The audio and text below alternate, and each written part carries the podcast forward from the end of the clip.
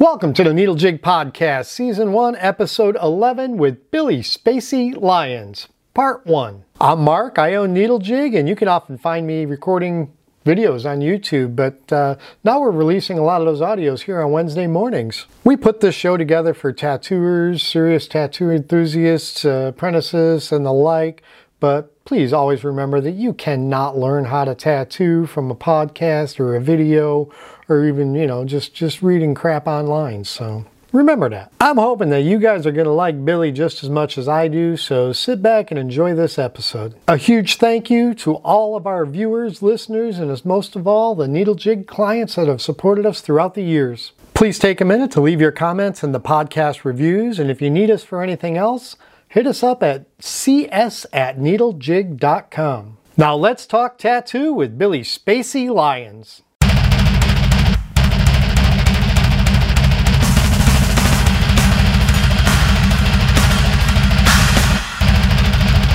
We have an unexpected guest, Mr. Guy Aitchison, uh, decided to uh, pipe in and say hello. So, um, man needs no introduction, but uh, let's hear what Guy has to say this morning. Hey guys, thanks for uh, for having me on. I just wanted to, you know, uh, let you know how much I appreciate you uh, broadcasting through reinventing the tattoo, and and we're really excited to get content like this uh, on our channel and uh, people in the industry interviewing each other and showing off each other's work. Uh, you know, promoting their and others' work. You know, it's uh, this this is what's made tattooing strong is the fact that we aren't just an industry; we're a community as well, and that uh, you know it's this kind of connection that allows us to be able to build each other. Uh, and Billy, thanks for joining us. Billy and I were just talking about New Orleans. Uh, I guested down there get uh, Jacci Gresham's uh, shop probably in 1991 or something like that. And Jacci is uh, the one who apprenticed Billy, and uh, he's about to get interviewed by Mark here, and uh, I'm sure it's going to be loaded with history. I'm going to put it on audio while I go and set up the tattoo studio, but yeah, I just wanted to thank you guys both for for coming here and uh, um, creating this kind of awesome material. Uh, and uh, I look forward to hearing what you guys have to talk about. Very cool. Thanks, Guy, for joining us. Uh, always an inspiration. And uh, yeah, Matt, you're welcome anytime. And uh, thanks for having us. It's nice to talk to you, man. I'm gonna get your phone. Call you. yeah, good meeting you, Billy. And I'm uh, yeah, I'm gonna I'm gonna actually move over to the app and give this a listen now. Okay, cool, man. Right on. Thanks again, guy. All right, Billy, man, how you doing Thank this you. morning? I'm doing great, man. It's a nice uh, morning over here in Mississippi land.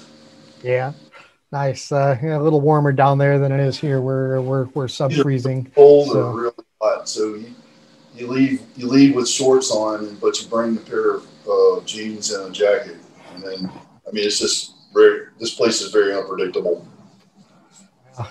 New England, you know, like uh, you never know when you either want to be on the boat or the uh, snowmobile. But uh, anyways, I, I Billy, you know me, I try not to do too much like the interview type of thing. I really like to uh, just kind of sit back and shoot the shit with old friends and you know talk a little bit about tattooing history, you know where where we've been. Hopefully, maybe try and anticipate where we're going to. Uh, you, sir, have quite a bit of history for a not a very old man. So uh, you're an accomplished tattooer, uh, motorcycle builder, uh, musician, uh, writer, uh, write for Popular Magazine, and now you're adding actor. So to me, that's I'm the kind of guy that does an awful lot, but you know, you kind of put me to shame there with the many different careers. So, uh, guy was just saying you had apprenticed under Jacci, and uh, I wasn't sure if that was the case or she just became a mentor in your early years. So, why don't you tell us a little bit more about your beginning? Well, I, um, I started out. I started out. Uh, I didn't have any tattoos, and I never wanted them. I grew up in a Salvation Army. My parents were Salvation Army preachers, and I grew up in that environment and that environment cultivated music and uh, and speaking to people and helping people. So I I got like a, a sense of business, how to be a business like at an early age, and I, and I got a very great musical education. I learned to play uh, any instrument that I wanted to. So uh, I started out with uh, brass instruments, and I ended up uh, playing guitar. And um, of course, I heard rock music for the first time. So I, you know, from that that time on, music was my thing, man.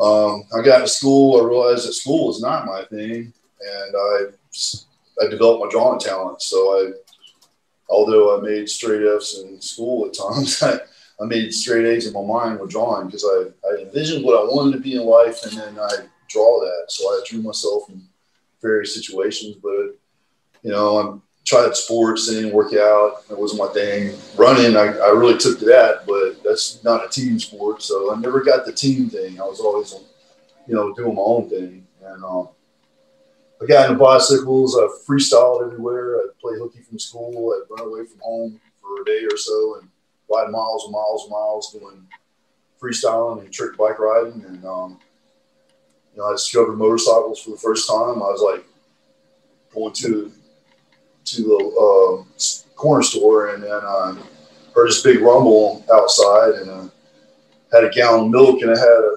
slushy in the other hand. I ran out the door and I saw like hundreds and hundreds and hundreds of, of dirty, scary bikers, man. And I, I was like, wow, that's amazing. And I dropped the milk and exploded and I, my dad was to kick my butt. So I somehow managed to scrape enough to get some milk back, but um, and get that home. But that motorcycle thing got to me. So later in life, uh, I, I pill around bikes here and there and never really committed to them, stayed with freestyle and all. And um, ran away from home with a guitar and I went to New Orleans because I, I, lived in Shreveport at the time.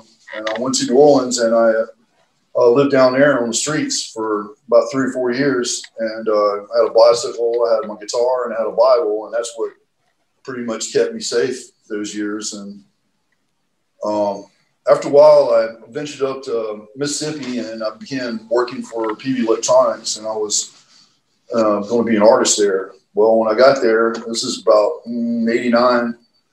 I had a green mohawk and uh, you know pretty much looked like you know I was punk rock. I was original gutter punk back then, but we had style though. We didn't look like you know hobos or nothing. But so basically, I went and applied for this job to be a, in an artist as artists for them. And uh, being in Mississippi at the time, I did not fit in, and they wasn't having it, so they kicked me out of the building. And I, uh, I was living in Salvation Army there, and I went around. I heard a band playing, and I went around the corner and I heard this band playing. It was like playing like you know heavy metal, like Testament and stuff like that. And um, I was like, wow, there's a metal band in Mississippi. So I went around the corner and I saw this guy on the porch, and uh, he was a Native American like me.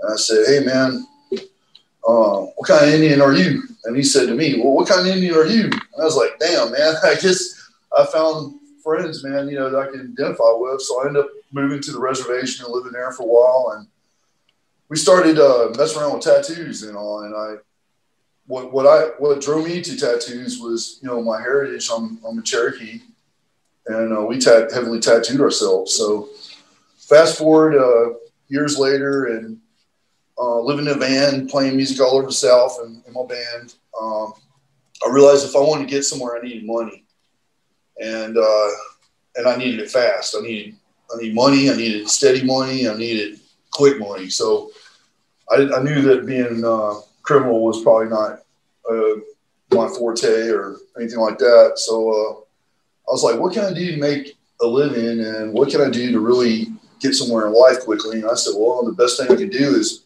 I'm an artist, man, you know, because making money, music was what I wanted to do and it wasn't happening. So one of my brothers said, hey, why don't you do tattoos? I was like, tattoos? I don't think so, man. I don't think that's me, man. You know, I didn't want people to touch me and uh, especially living on the streets, man, I was real don't touch me kind of guy, you know?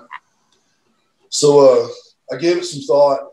Uh, I didn't have any money to get any tattoo equipment, so I went to a local uh, scary tattoo guy, and it was this old biker guy named Junior, and you can imagine with the name on Junior that he's a big scary MFer man, and, and uh, he pretty much told me that I can get tattoo equipment out of back of tattoo magazines. So I tracked one down and I got me a Huck Spaulding set up. Uh, I used my money from uh, going to college and uh, then I became a tattoo artist. So for three years, I just, you know, I studied, I read A to Z a hundred and thousand times. So I imagined tattooing and tattooing in my mind. So I worked it out, everything in my head. So when I got my kit and uh, all that, I, it just seemed natural to me. I, I just could do it, you know. Back then, you know, we didn't have YouTube or anything like that, so a book was the best thing you could have, and that book was awesome back then. So I tattooed with this book next to me for about three years, and I realized that I don't feel like a tattoo artist. I don't feel like I'm a tattooer at all. So I was like, I got I got to go learn from someone and submit myself and find an apprentice. But I knew that the junior type was not for me because uh, they would beat me up, and I didn't want to get beat up. I wanted to be a lover and not a fighter, you know. So uh, I, I, all these magazines, I remember seeing Judy Parker's name in there. I remember seeing Guy. He was in a you know back in tattoo back in the day, and uh, I studied those those books uh, with microscope. You know, I mean, I really mulled over them, but I kept seeing this person's name, Jacci and I wasn't sure if Jacci was a man or woman because you know I'm I'm part French too, and you know men are named Jackie too. So some kept telling me you need to go talk to this person. This is the person for you to help you get where you need to go. So finally, I did. I, I rode back down there to New Orleans, and uh, I walked in the, the shop down on uh, Rampart, and I walked in the door, and there was this fellow named uh, Ali there. Well, I thought he was Jacci because he had an English accent and he looked like he was foreign and all that. So I said, uh, "Hey, man, uh, is your name Jacci?" He said, "Hell no, she's down there on uh, Ninth Street. I mean, uh, on down on uh, you know St. Claude, you know, at the other shop." So I was like, "Oh shit!" I took everything I could to walk in this tattoo shop, you know, and to say, "Hey, let me do tattoos, please," you know. So. So I go all the way down to St. Claude, and uh, and then I'm in the ninth ward. So this is not, you know, if you've been to New Orleans, you know it can get rough real quick. So I'm in the worst part that I can imagine in New Orleans. I get out of my car, walk in this door, and there's like 150 uh, black people in there, all getting tattooed, waiting to get tattooed. or getting names on all day long, man. It's like um, the the deal there was that uh, you get a uh, Tuesdays, Thursdays, Saturdays, you get a name for $25 and you get a free tattoo with it. So people saw a free tattoo, they go in there and you get this cursive name, which I have right, right there. You can see them. These are the cursive style names that Jacci did. And uh, this is like the early 90s. So this is Jacci's deal, man. And I'm telling you what, I tattoo like 80 names a day at 15%. And I made money, man. And I did it three times a week and I loved it. I didn't give a crap. But uh, but anyway, I remember going in there and I was like, oh, I'm shaking. I'm scared. I don't know what to do in there um, because I hear this lady barking orders and all that. And, and I see her and I'm like, there's this six foot three or, you know, mocha colored, uh, beautiful lady there who looked like Marie Laveau. She's got this thing going on, like this voodoo thing going on. I was like, oh God, I got to talk to her. So I showed her my portfolio, and she says, uh, "I said, uh, she's like, uh huh." And all that, looking at it, and, and I was like, mm, I like that, but that was like crap. I was like, oh no, you know. I said, please, ma'am, can I please just hang around? I'll sweep the floor or whatever. I'll, I'll, mop up or whatever you want to do. She says, no, I got somebody to do that, but you be back here in two days and I'll put you to work. I was like, yes. So I came back and that was my, my, the first, the first meeting with her. And I tell you what, I worked for seven years, and she took me around. I got to meet Judy Parker and some of the great people. Mel the Head. I don't know if people know about that guy, but he's these really colorful characters. Mel the Head did the Motor City uh, show years ago in Cobo Hall, and then I got to meet Billy Tinney. I got to meet uh, all the great people, man. I mean, I can sit here and name name on name them. Uh, all of a sudden, I was thrust into this greatness with tattooing, and I the guys that I grew up with, uh, working at, at, that shop down there, they were amazing artists. We drew everything, and we drew it and drew it and drew it. You know, we we do flash off the walls, and uh, we we'd always we it was a big contest and all that. You know, but uh, that was the real that was the real good time in tattooing. The '90s were, you know, the money was good. Uh, it was real competitive. Everybody's excited about it. There was no these the big head thing wasn't really a thing like like it is now. It wasn't a fashion show. It was a tattoo show, you know. But um, yeah. I did my time there. Um, anybody can tell you if they work for Jacci, uh, she she demands excellence. There's no other thing that you can do but be excellent there. And if you ain't, get the hell out of the building and come back when you are ready to be excellent. yeah. Um, now, what year was it you started with Jacci? I think I started with her in '95. Probably. Okay. Yeah. 93 is when I started. I, I, I went into business in 93 as uh, Mississippi Dermographics and I tried to sound intelligent, you know. I, I, thought I made the name up, you know, but I just put the two words together. It's like dermographics. Hmm, that sounds like I know what I'm doing. so I went to business in 93 and uh, I get phone calls. People ask me if I can do maps for them of their house or whatever. And I was like, what? they thought I was talking about, you know, uh, map making, which demographics. I was like, no, that's demographics, man. You know, but uh, would you want a tattoo instead of a? Tattoo a globe on your skin. yeah, for sure. I've been in, I've been in business uh, a little around 27 years now. Yeah, we're getting old. But, you, you, uh, think, you think so, but our souls don't. Our souls are always here, and our souls never really. They, they we just keep accumulating uh, you know these these experiences we're having just like we are now you know and uh, so i feel like uh, even though our bodies get old and our minds don't get old with them you know a lot you see a lot of people that make a 100 man they're they're sharp you know yeah. No we were talking the other day a, uh, a little bit about like having so many different interests and whatnot and uh and it's kind of cool because the you know the business we're in can allow us to have a lot more free time you know than you know your average john doe or whatever to pursue other interests and stuff. So i mean it's it's kind of crazy that you've been pretty successful in in each of your ventures. It's uh, most people can't do that you know they either got to lock down on one or you know some people can maybe juggle two but uh, you know you you've, you've managed to uh, do a lot more than most here so all right, so you, we know a little bit about your your tattooing start, and uh, how did you get into bike building and and, that part of your life, and and uh, tell us about your writing. All right, I had a great friend of mine. Uh, uh, he was working for me for a while. He's an older cat. He was one of he learned machine building from uh, Paul Rogers. His name's uh, Mickey Nichols, and uh, Mick Nichols lives down on the coast. He's he's he's biker man. He's been he grew up in the generation for me back when it was scary dangerous and he, he tattooed down there on the coast he tattooed in uh, slidell or well just about anywhere in new orleans area or in lower louisiana uh, when it was dangerous you know like the junior guy he had to work with those kind of guys but, but that never ever changed him. Uh, his first experience was getting tattooed at 14 or so. He lied and got the army and then he was in India. And got tattooed on the back. Well, anyway, uh, he was working for me and uh, up in here in Meridian, and uh, he had a bunch of uh, old uh, Iron Horse magazines, and I was, of course, drawn to them because you know, I said it's infatuation with motorcycles, even though I never really took the plunge in it. And, um, so I kept stealing his magazines and, and reading them just like I did tattoo magazines. I started scouring them and seeing what's going on and how they're doing them and why why they do this and that. And uh, one day he's like, "Hey, dude, uh, somebody gave me a Honda a Honda 750 Four. Do you want it? Because uh, then you can stop stealing my magazines." I was like, "Yeah, I'll take it." so, Still CB 750s? Oh yeah. Oh yeah. So, worked on one of those for a while.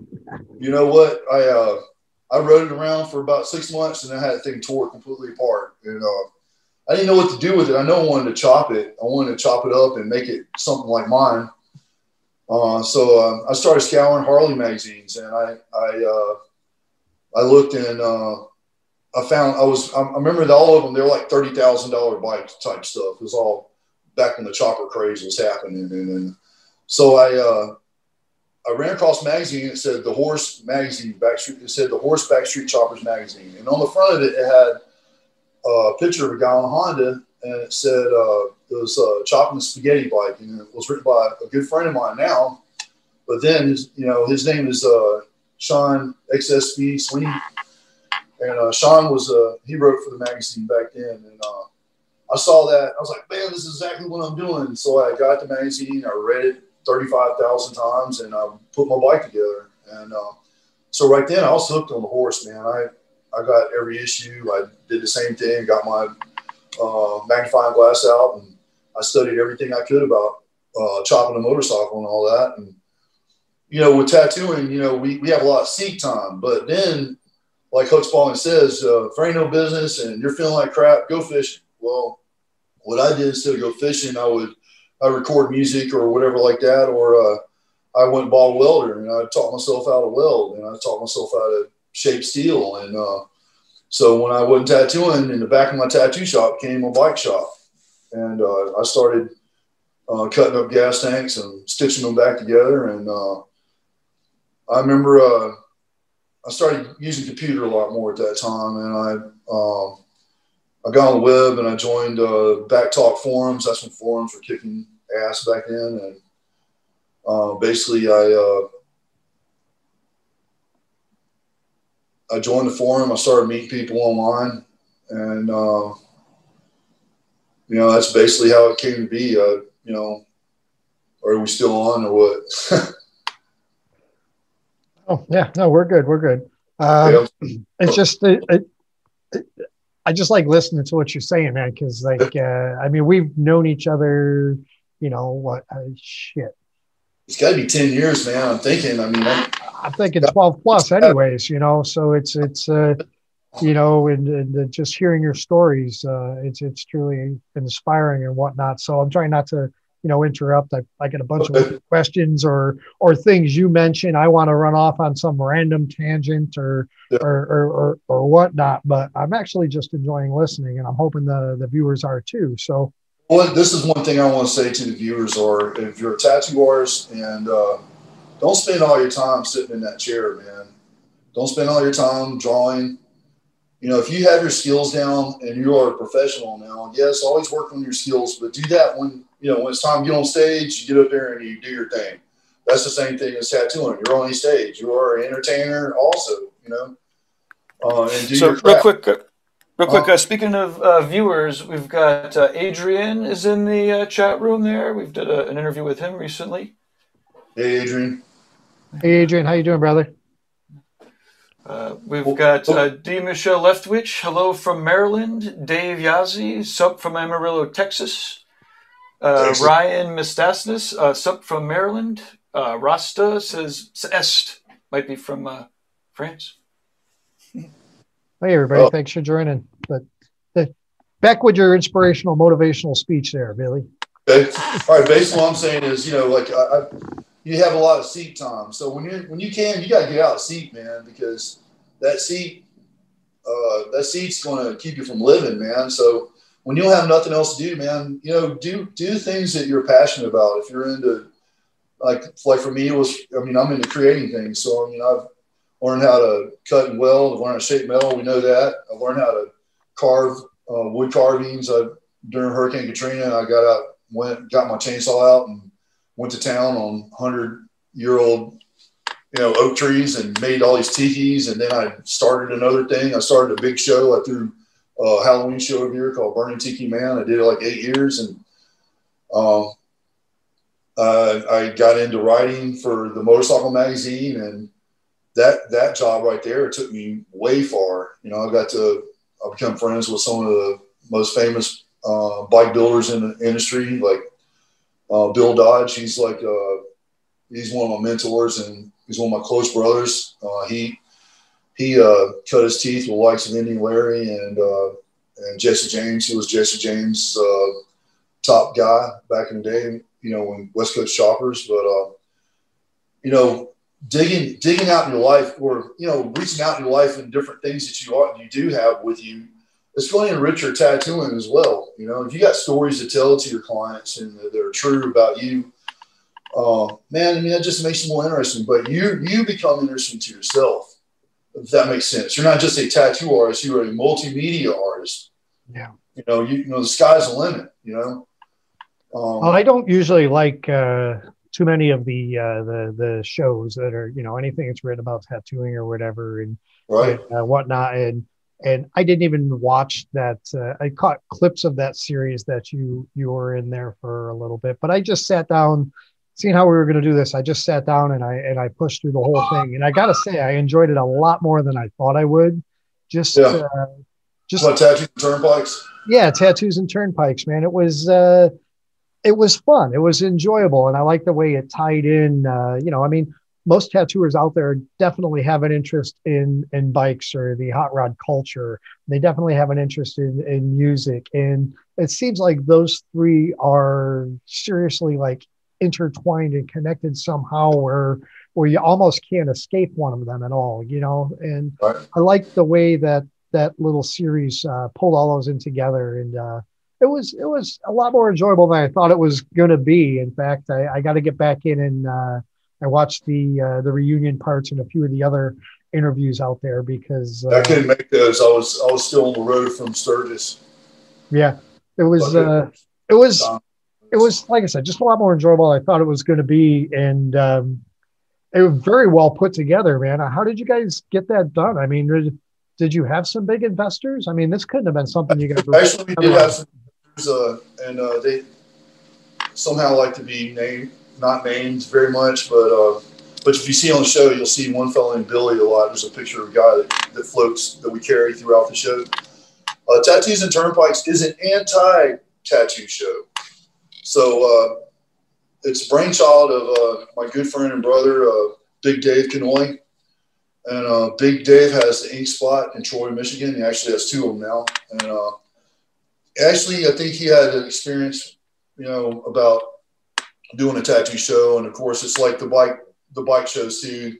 They got silly. They wanted you to have arguments or uh, some negative negative deal about someone else, and have some big competition, and and in the end, bam, you know, this is nothing like that. There's no acting in it at all, and it's quite the opposite. We don't want all that. Yes, at times there were some testy moments, but it was because of uh, poor choices on the road or danger. You know, we was some real dangerous times when you're riding uh, four guys on a motorcycle uh, for two and a half weeks, and you got all this traffic, and you got rain, you got sleet, you got uh, grandmas driving by you, you know, that can barely see over the board, you know, and coming in on your lane, you know, things things like that would happen. But it was about being positive. It was about uh, sharing, you know, like we are now. We're doing like interviews. We wanted to go out there and uh, and do an unscripted thing. Whatever happened, happened and we captured it. And there was like times that we were like, "There's no way that that happened," but it did happen because that's what life is. Life is unexpected, and you laugh, and or you cry, or or you get mad and punch your friend in the nose, or whatever. That, that's what tattoos and turnpikes was, and I know we caught that. I know. The, the problem. Well, there was no drama. That's probably why it wasn't picked up for you know any sort of syndication. But uh, I liked it though; it was good. A lot of people should check. We turned quite a few, few people down because of that. They want um, the big detail. I'm not going to give anybody. I'm not going to name any straight up, but you know who the big D is. Uh, they they wanted us twice. Uh, the first time, you know, they wanted us to they wanted to script the show, and uh, Dave said, "Nah, we're not doing that." And then um, the next time, they wanted us to follow a, an actor around instead of Dave. You know, Dave's our guru, you know, and he is a guru, but they wanted to follow us to follow around an actor off of the what's that biker TV show? We can't mention none of that shit, can we? know, the ones that are all in California. NDAs. yeah, yeah, they're all like riding and stuff, and you know, got the guns and and uh, but anyway, one of the guys on that show, they want us to follow him around. They're like, nah, we ain't doing that. That just can't happen. We would beat that guy up. That guy would get beat up. I would beat him up. Just to say I did it. yeah. But uh, but that show, man, it was so positive, man. And um, the thing about it too is the episodes we have now, they were supposed to be uh, like a, a standard uh, 45 or, or 50 minutes or something, you know, with commercial breaks and all. But uh, because it was totally self-funded, and we we did not, we weren't going to change the show. We wanted to be just like it is. We had to cut it down to the, the half segments. So there's so much footage and stuff, and so much cool shit that happened. Uh, you know, um, I wish that we could have put it on there, but after watching the entire series and everything on that, I, I know we captured what we wanted to, and it gave the gist of the show. This is the thing about it, though. Um, Hollywood and and us, we're different people. They want they want they think they know what we want, but we do know what we want. So when when we put um, tattoos and turnpikes together, I mean we've had nothing but great uh, reviews for it. Uh, people can relate to it. Um, well, I think some- pe- people like us, we want to we want to show our real worlds, and Hollywood can't capitalize on that because you know, I mean, our, our, lives are somewhat exciting and and whatnot at times, but other times they're they're boring and mundane, and and and it's work, and that's what we do. So um, they can't capitalize on it, and if we don't let them capitalize on it, then they're not interested, and that's you know that's where you you get that division. So going back to the the show for a quick second though, now you weren't originally like a member of that; they were just you know driving by and you were like a stop along the way and then you somehow ended up joining the crew for yeah. the majority of the rest of the series right? Yeah. Basically i facebook's awesome. I mean uh, for what's intended to be what it's used for that's that's anybody's guess or you know what as far as that goes. But um, somehow i became friends with dave. Um, i'm more connected in the motorcycle industry i think and, and somewhat in the music industry than i am in the tattoo industry. But so and Dave's part of the motorcycle industry too. We all have bike builder friends and uh, and all that. So somehow I became friends with him. I saw his post talking about you know he had his bad experience with a TV show and he was thinking about doing his own show. And uh, so I started watching him and all that. And then all of a sudden he really put it together. And that, that's the way Dave is. He puts his mind on something, then it's on the table when it's happening.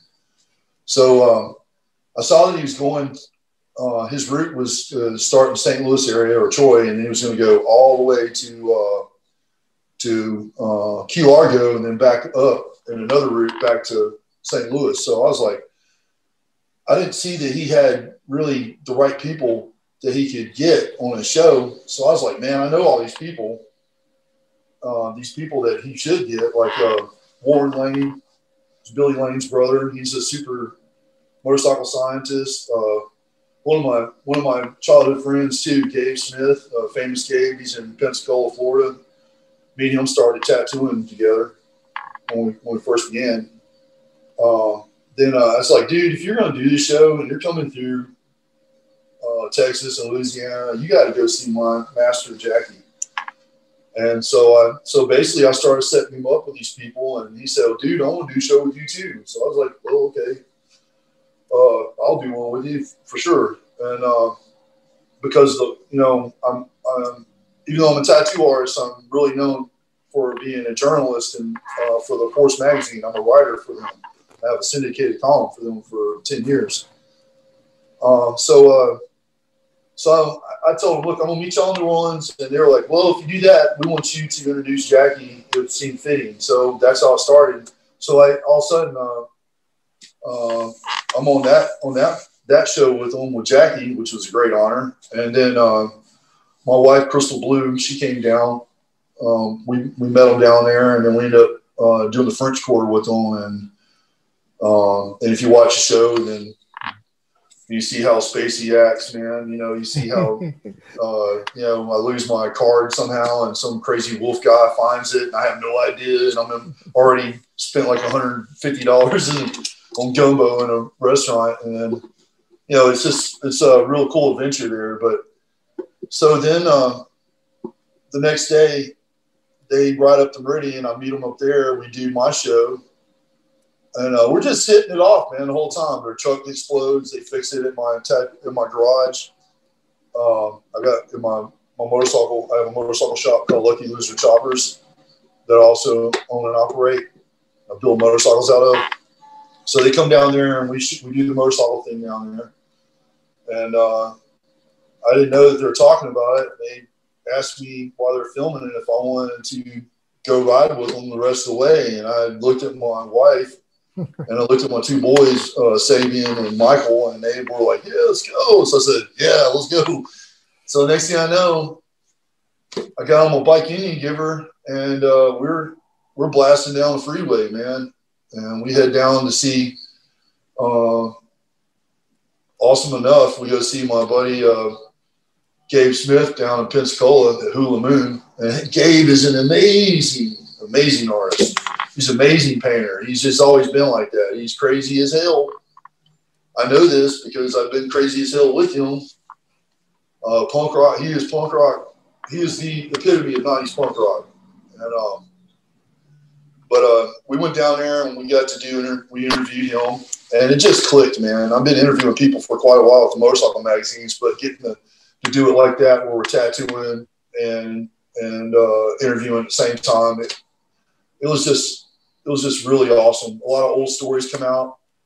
Uh, let's see. After that, we went to see a fellow named Jeremiah, um, and he's down in uh, Jeremiah McCabe. Have you heard of him? No, no. Uh, I mean, the name kind of sounds a little familiar, but nobody I know personally. Yeah, he's he's he, we got to see him. He's young young new schooler guy. He was down in uh, Tampa. Uh, then we did some, you know, like we went and saw Bill Dodge, my, yeah. my, my best friend there, and uh, the writing, all the writing, and all that. It just worked good. This is the thing.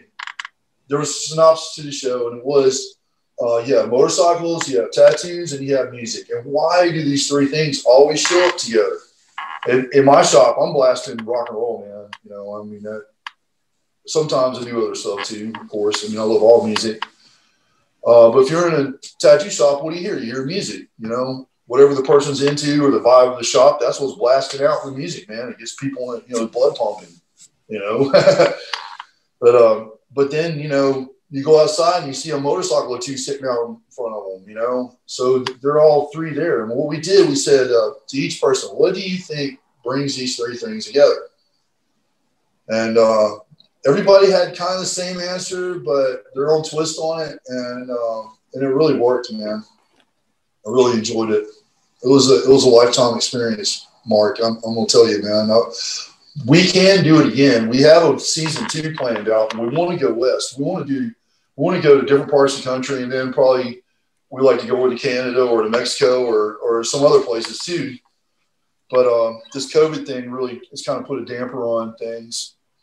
Um, yeah, it's it's a, it's a crazy world, but like like back to the three, I I, I think it comes down to the fact that. Uh, you know, uh, people in each of those groups kind of like to uh, at least bend, if not break the rules at times. You know, we just don't I've always said that tattooers are we're a group, we're a community that generally just doesn't fit anywhere else. So that's how we all sort of find each other here.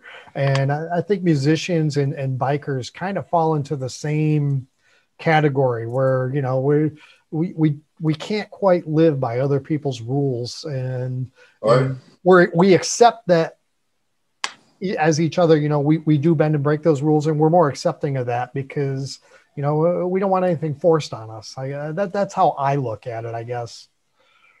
Well, you know, you know, you and I both are from that generation. That the generation four motorcycle, the motorcycle crowd did rule. Motorcycle clubs, they did rule uh, the tattoo industry. It was um, a lot, of, mainly biker owned.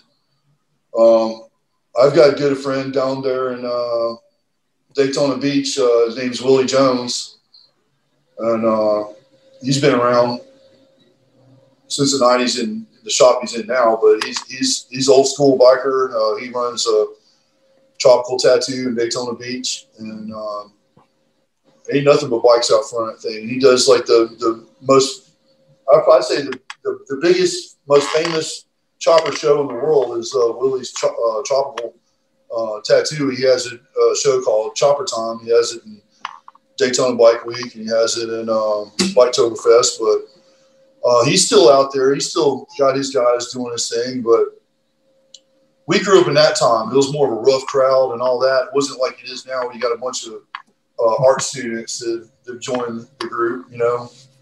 I think uh, the first two or three years I had my first studio, I I was fully prepared to show up and find it burned down uh, any morning because I, after I had opened, I had come to the realization that I might have been too close to a guy up the up the road. Uh, his yeah. name was Cass, and uh, and he was a you know he was he was a biker, one percenter, and uh, and I put no forethought into it really. I wasn't trying to offend anybody, but after the fact, it was brought to my attention, and I might be too close, and it could have been uh, detrimental to my health. But uh, overall, it worked out all right. But yeah, it was it was different days back then.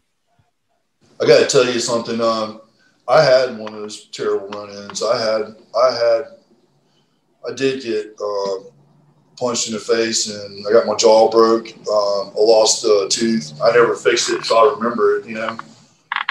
Um, uh, yeah, I got punched right in the face, man, for being in somebody's territory, and it was that guy named Junior. He, uh, when Gabe and I first, he'll just be by myself tattooing, and then I brought then Gabe came in and he started working with me, and uh, so I feel like safety numbers. But this guy, I didn't realize, you know, that that it was like that, but I found it pretty quick, and then I got uh, one percenters out front of my place, riding by, wait for us to come out, and I'd stay in there for three days, you know, wouldn't come out, you know, but he ended up catching me in uh, front of a blockbuster video. I can say that now because ain't business one, but um, yeah, he punched me in my face and broke my jaw and uh, kicked me in my nuts, man. And he looked at me and I looked at him. He's like, he said, "You're not gonna do nothing, are you?" I was like, "No, man, I'm a kid. You're like a scary grown man." I was holding my jaw.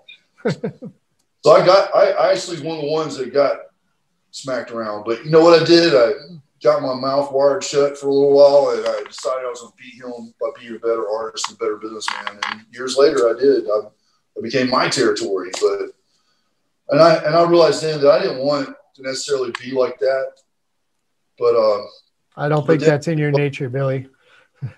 uh, it's not in my nature. But then I realized that I did have to protect the territory, and by educating people that don't get homemade tattoos, go to a sterilized place, and you know, uh, I realized that that was that was how I needed to keep home people out of business. Man, I, I get I, I, do what I could to uh, either push them somewhere where they can learn how to do it or run them off because you know there was a territory thing back then, and it took a while for uh, us to change that you know, and it took forward thinkers like yourself and myself to uh, recognize that young people were like us. They need a place to go. They need to be trained properly, and uh, if they're honest and uh, and they're willing to put in the work, well, we'll put in the work with them, and then we'll. Well, as long as you're willing to work harder than the guy down the road, you'll most likely be more successful than them. I mean, not that it has to be this intense competition of winners and losers. I mean, yeah. to be honest with you, there's there's plenty of room for everybody out there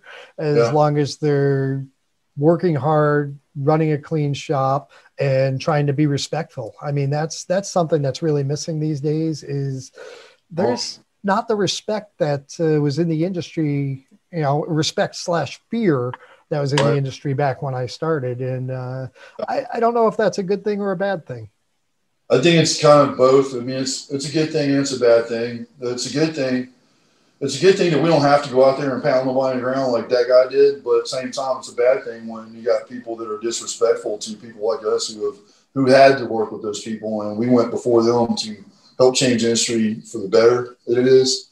And that's one reason why I, I could never watch some of these tattoo shows because when I did and I saw the way they talked to each other, I thought, man, if someone ever talked to me like that, I'd knock their teeth out of their face, man. And or if I was in like in New Orleans, if anybody when I was growing up there working there, if anybody come in there and talk to one of those guys, they'd knock the teeth out of their face. You know, it's just like you don't do that. You are, you know, you, you have respect, man. And uh, no, I had a guy. I had a guy that worked for me. That's uh, quick, quick, funny story. Is uh, he he uh, he had the we both had the front offices before the lobby there, and uh, uh, some guy come in on his bicycle, uh, just rolled his bike right in, and uh, our receptionist told the gentleman he needed to leave the bike outside, and he proceeded to uh, uh, ignore her, straddling his bike and still trying to get his questions answered in the shop.